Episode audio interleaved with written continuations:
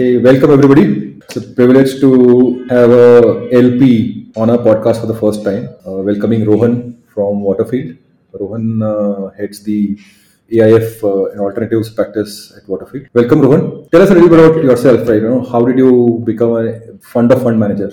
Uh, first and first, first and foremost, thank you for having me on this podcast. Let me let me take a couple of minutes to talk about sort of this journey. So I used to be in a venture capital fund. I was with uh, Blume Ventures. It was one of the investment principals there was looking at investing into fintech startups, some of which continue to do well, touch wood. Uh, but I also work very closely with the partners, helping them plan and raise their own fund. So I would accompany them on some of the road shows that we would do with certain LPs, made a couple of trips with them to the US, and realized at that time, at least at that time, not just Blume, but all Indian VC fund managers preferred raising international capital as opposed to India capital. And there were a variety of reasons for it. Indian investors at that time were not let's say, sophisticated enough, did not understand the asset class well, uh, were not reliable in terms of, you know, they do a small check in fund one, but they might skip fund two. They might think about fund three, but they might come into fund four. So they were not predictable in terms of how they would behave. And of course, a lot of them didn't really understand the asset class, so they would need constant support and hand holding. International investors, the exact opposite, right? They've seen this asset class play out across multiple geographies. Uh, they cut large checks, they cut checks across multiple funds as opposed to just one fund. And so for every Indian GP, the holy grail was okay, can we raise a lot of international capital because then we don't have to worry about fundraising. But when we went to the US, at least again at that time, which is 2015, 16, 17, most of the time would be spent talking about India and maybe a little bit of time would be spent talking about the fund itself. I know. Yeah. They couldn't get past the India hurdle. Exactly. Exactly. And you know, we're still riding on bullock carts according to them. At least again, at that time. Things have changed. But that was very frustrating for every GP when they were mm. trying to raise international capital. And I realized that that's because there is no institution that GPs could go to in India who would behave the same way as those international investors. Somebody who understood the landscape, understood the asset class, can be a reliable investor across funds, can cut larger checks. And so that was the opportunity that was obvious and mm. something that I thought would be interesting to build out. At the same time, one of the LPs in Blume, I think they continue to be LPs, was this firm called Iconiq, mm. uh, which what they did was they collected capital across well-known family offices in the US, and they became LPs and co-investors across funds in Asia and the US. In mm. fact, they can cut very large checks now. Uh, and I thought maybe there's there's a way to build something similar in India where you can institutionalize domestic capital uh, and build out sort of an Iconiq model. Awesome. And so that's that's what brought me to Waterfield. So Waterfield is a wealth advisory firm. That's how it started. I joined them, like Anand pointed out, to head the alternatives practice. And the idea was, can we groom that into a fund of funds business so that you'd suddenly have a, an institutional LP who you don't have to talk about India to. no, and Rohan, I, I saw we, we met when we were thinking of a fund of fund, and you know it's fabulous to see. Uh, again, congratulations again on the success of uh, you know raising and deploying fund one. Thank you. You're raising fund two now. So you know, just for the uh, lay audience, right?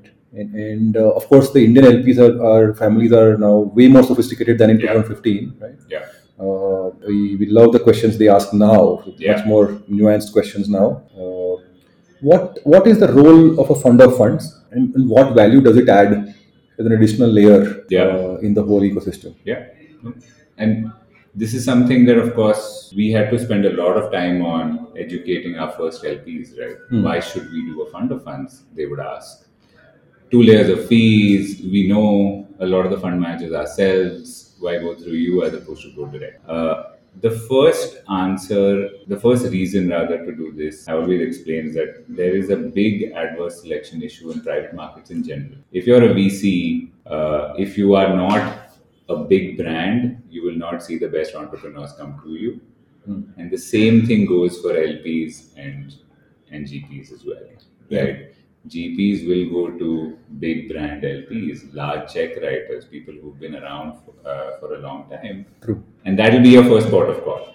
And if that's not possible, then you start going down and reaching out to more family offices. True. Uh, then the challenge is the check size. If you are a successful fund manager, you will almost always be oversubscribed, which means you will almost always prefer Bigger large checks. checks, Yeah. right? And so, as a family office, if you don't have the ability to consistently cut large checks in a particular fund, you are putting yourself out of favor with that fund, and it's going to be tough to participate in that journey. and also the ability of a of a family office to diversify across Exactly. Multiple funds across cycles with large checks. Exactly. That, that means a lot of lot of uh, deployment commitment. Tremendous conviction into the asset class, which you know a lot of families have not had so far. Maybe th- maybe things change hopefully. And like you said, uh, Rohan, you know, I mean, all of us are now trying to go away uh, from uh, individual checks. Yeah. Practically everybody wants, you know, 10, 15 LPs with, you know, 5, 10, 20% commitment to the fund. etc? That's all Yeah. everybody wants. The dream. That, that's the dream. Construction, yeah. dream construction of a portfolio. Yeah.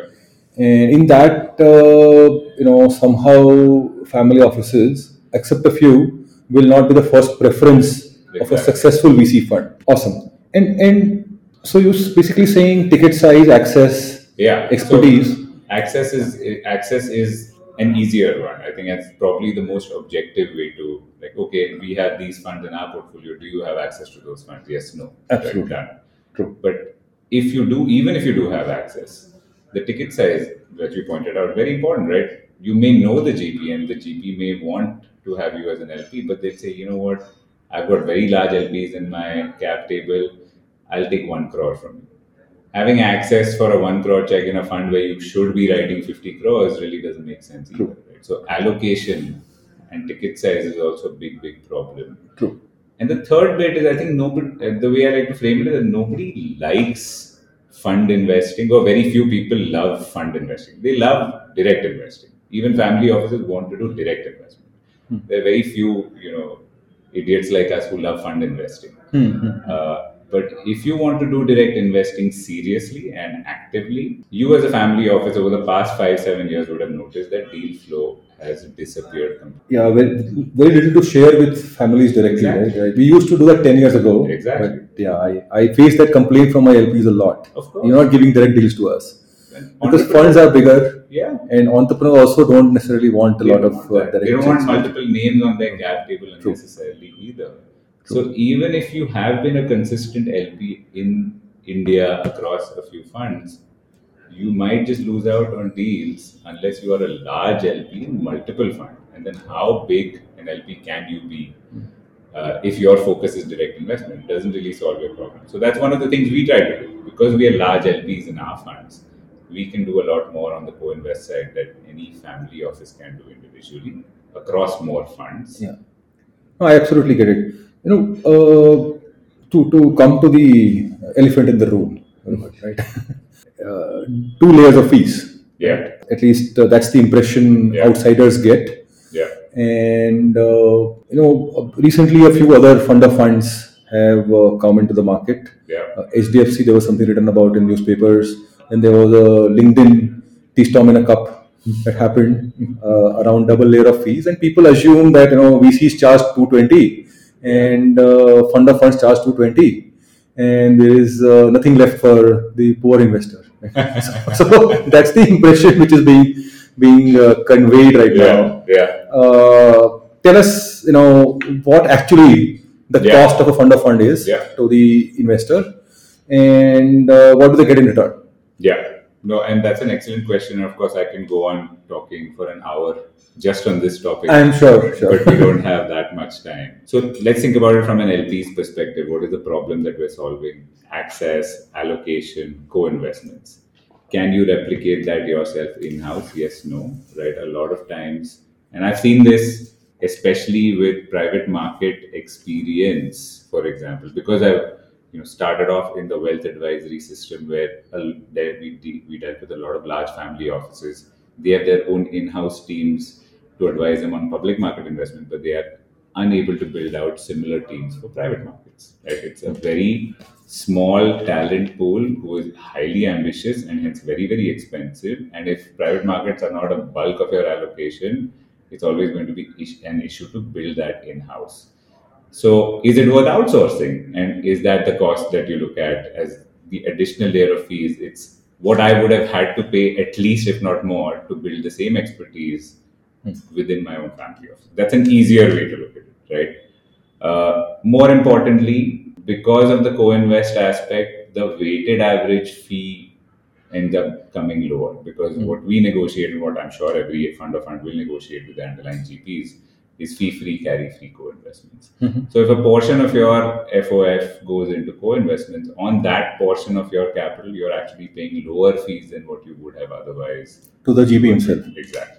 So the weighted average impact of the fees is lower than what it looks like at the headline level. Mm-hmm. Right. The third point I like to make with everybody is that if by virtue of the expertise and uh, uh, the knowledge of the market, a fund of funds can help you avoid a single bad investment. You more than made up for that additional layer of fees. Investing three crores in a fund that goes to zero versus paying 30 lakhs extra mm. uh, for a fund that will actually return some capital to you, if not do well, mm. you know, be a just just to sort of you know uh, quantify the impact rohan you know so for the eventual investor does this become like a from a 220 does it go to 330 does it go to 440 it looks like 440 but mm. actually what is the impact to to give you a broad range yeah yeah no so in fact if I look at our fund one and we did some, I would like to think clever engineering on fees, the eventual impact was a 0.2 to 0.3% additional leakage on the management fee side. Mm-hmm. Uh, and on the carry side, actually, it was lower than 20%. Oh. Because you, you know, at least again, concessions made because to fund one direct because there's direct versus exact, huh. fund versus direct. So down. broadly, steady state, you're saying that you know the cost will be something like two and a half percent instead of two on fee side, exactly. and maybe on carry maybe twenty five percent instead of twenty. Am I right? Will that be no, absolutely? That, that's how, and you know, there are many levers to do it, of course. So, hmm. uh, a lot of fund of funds, what they do is when they raise a new fund, they give some sort of a fee holiday to their LPs from the previous fund true, true, true. if they come back into the new fund, right? Which right. of course we will do. So, yeah. while you entered into fund one with a certain expectation of fees, turns out that you'll end up paying a lot less if you continue to participate in the franchise. So that helps. The second bit is what everybody seems to be doing in India, which is a which is a great move. You know, most funds themselves are also very cognizant of the fact that they can't just take away 20% of their committed capital and use it for fees. Hmm.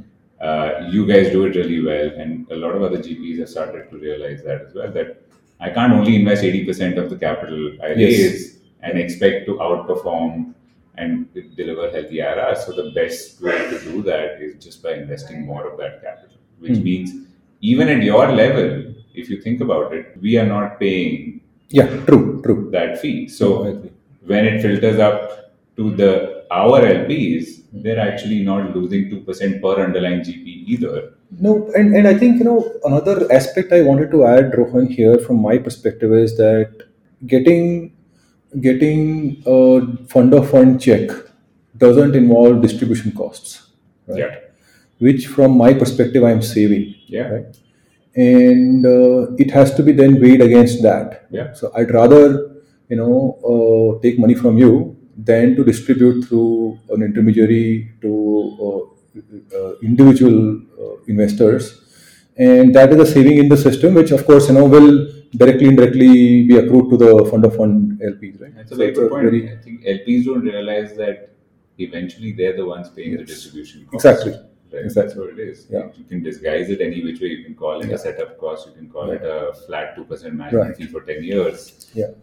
The LPs are losing out. Yeah, I think it's a it's a no brainer per se from where I see uh, because you know for us of course you know uh, a good check, good quality of uh, governance you know bulk of uh, fund of funds like yours will, will be on the LP advisory committee. You know, yeah. uh, I I can see why this will should make sense, right?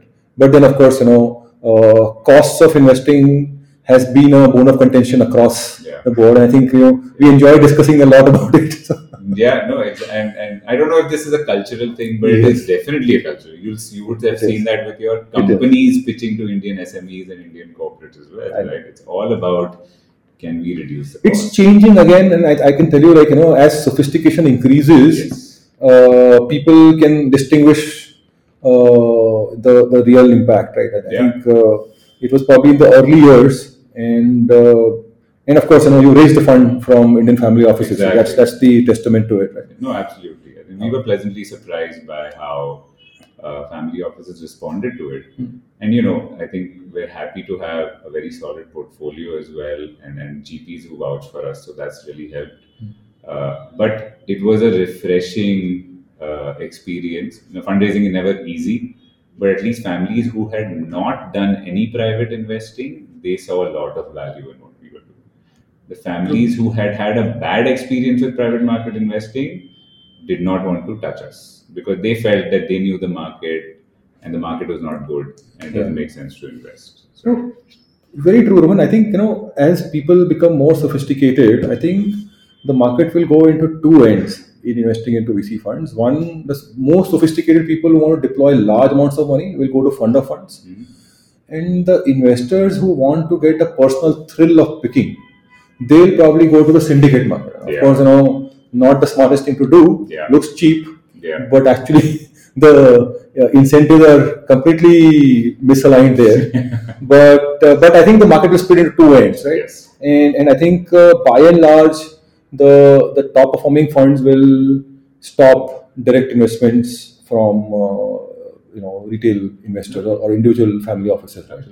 So of course, you know, it's slightly more expensive, right? But not as expensive as what it's made out to be. You know, optically, what what people think from outside. How does this perform Like, globally? How have these VCs performed uh, in spite of you know, Yeah. and and have have all these things like access, ticket size, governance? Has this panned out well globally? Yeah, yeah. No, and that's again, it's a very good question.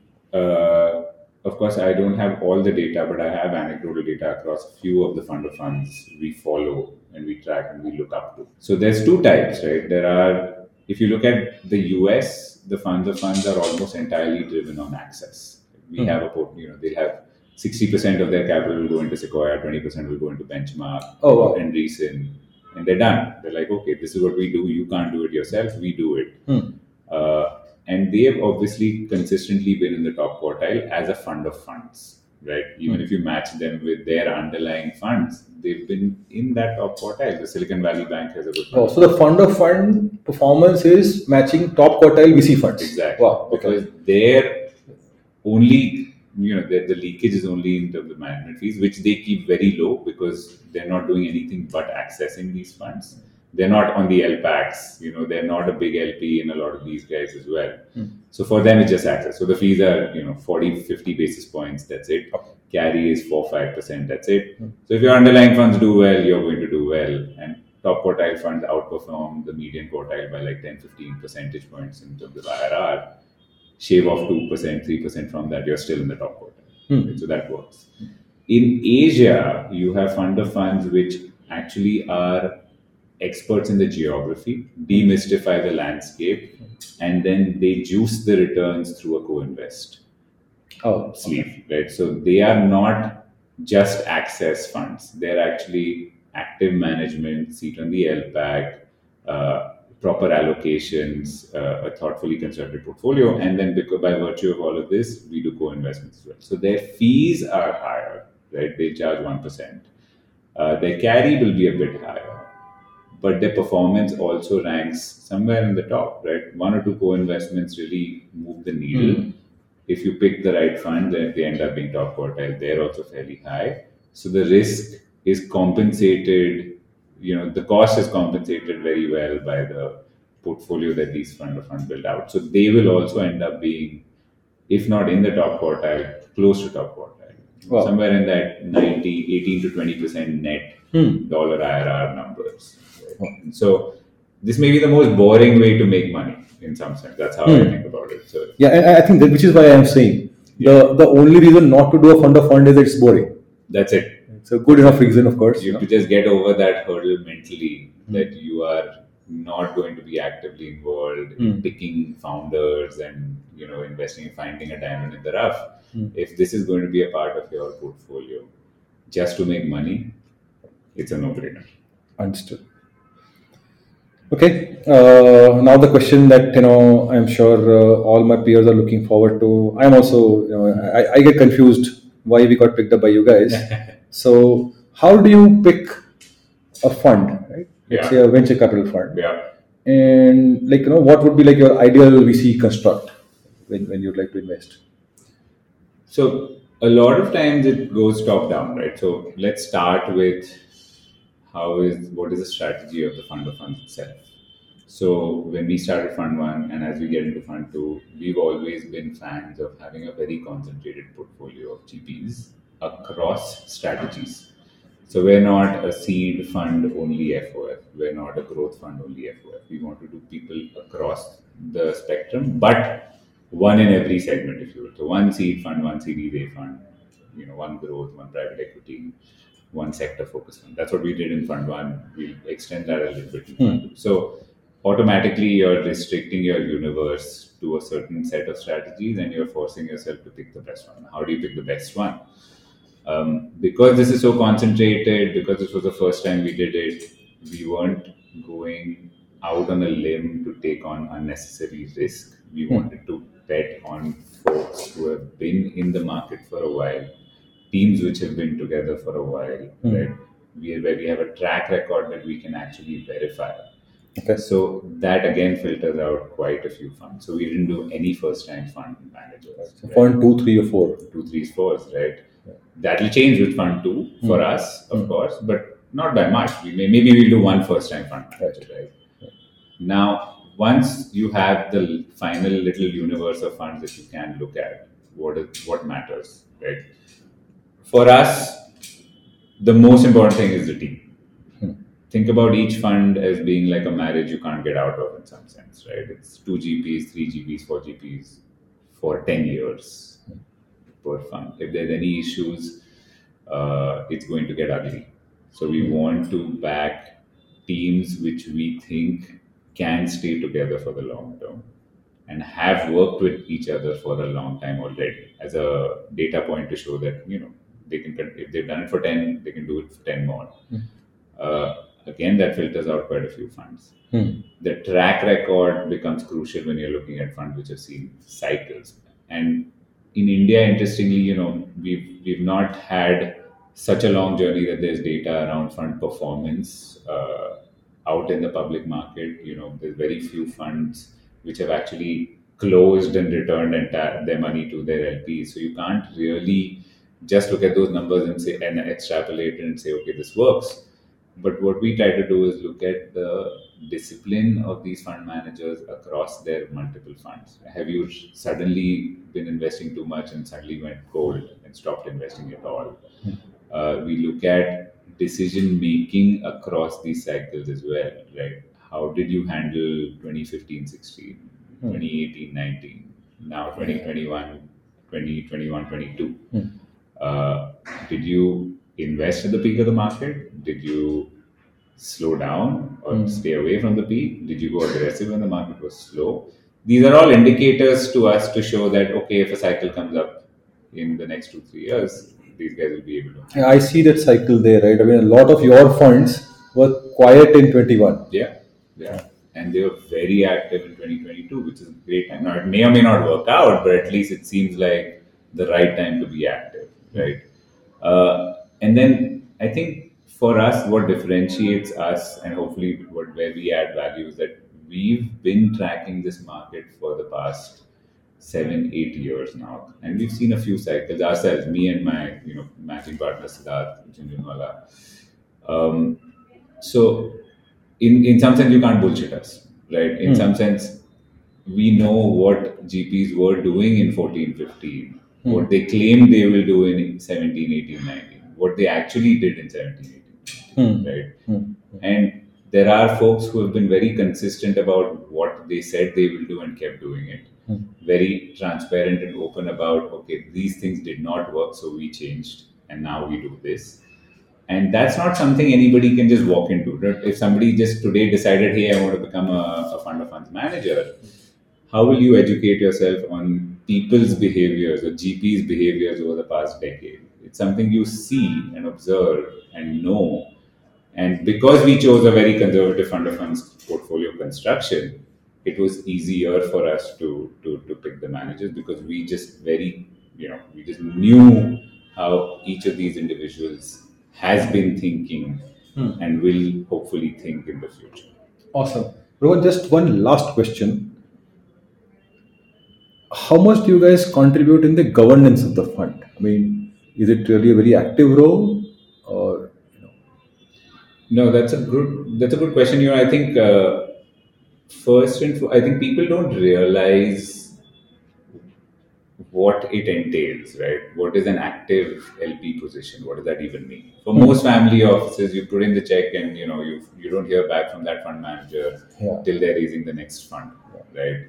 For us, that shouldn't be the case. That is not the case. What we've chosen, at least uh, per our strategy, and different funds of funds may have different strategies, but we want to be active investors. Mhm. What does that mean? We're on the LP advisory committee right now. An LP advisory committee uh, is just a way. What I would call it is the equivalent of a board uh, Yeah. for the fund managers, right? It matters a lot when things are going south. Hmm. Maybe it doesn't matter as much when things are looking great, right? Now, tomorrow, if there's a split in the GP team and one of the GPs backs out, it's the role and responsibility of the LP advisor committee to ensure that all LPs are taken care of, that due process is followed, that we make sure that unnecessary and random decisions are not made in this acrimonious time that everybody you know takes a breath steps away and resolves the issue in the best way possible. So that's very important. But other than that other than just the formal responsibility of sitting on the lpac uh, what we've at least realized is that a lot of indian gps do need some help in positioning themselves with international lps right? They've not had too much experience working with international lps uh, we help with that a lot. We know a lot more of the international LP community. We kind of understand how they think to a certain extent, and we're always a good sounding board if required uh, for that GP to figure out, hey, how do I deal with this LP or you know these constraints or these requirements? Uh, that's why we try to you know come in. And lastly, I'd say just on that sounding board logic, you know, a lot of VCs, for example, you know, you want to be uh, a, a resource for your founders to reach out and, and be transparent and open to you and see if you can genuinely help them. Hmm. Uh, and it's easy for founders and early stage VCs such as yourself, you know, Anand, you're getting calls from all the all your founders all the time, I'm sure. Hmm. Can we be something similar for our GPs? Right? Who watches the watchman? Like who GP is the GP? Yeah, I mean, I I think I agree. I think just simply having somebody come over every few months and asking all the right questions, nudging you in the right place. For example, you know, how often do you raise a fund? yeah, These kind of things, you eventually you will sort of, you know, be an input yeah. in the decision that we make. So and hopefully it's helpful. But you Yeah, know, yeah. sometimes if it has to be against the Hmm. wishes of the GP, then it has to be against the wishes of the GP. Everybody needs Well, at least that input. Of course, yeah, yeah. We, we at least we, we know you Yeah. know that this is sort of not something that some of our key investors are advising for. Yeah. So so we Yeah. know and uh, we might do that. Uh, we may not. We, we need you to invest in our fund. So we might simply say, okay, Rohan is saying something. Let's listen to him. So it might work both ways. Might, might work. Uh, it's been a pleasure, Rohan. Thank, you so much. No, Yeah, thank you awesome. for having me. Okay. Bye bye.